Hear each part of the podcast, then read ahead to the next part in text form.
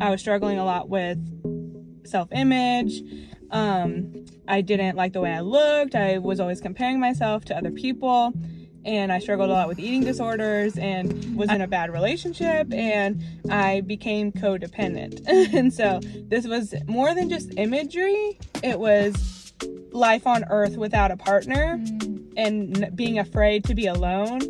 Um, so let me just do everything to please to keep you here. Let me just even in a relationship, being with somebody you love so so mm-hmm. much, and still being like, if this was taken from me, if this is gone, I will be okay. My struggle came with faith because I actually had to test it and like believe and be okay and can go on another day when I thought I couldn't and things like that, but by myself.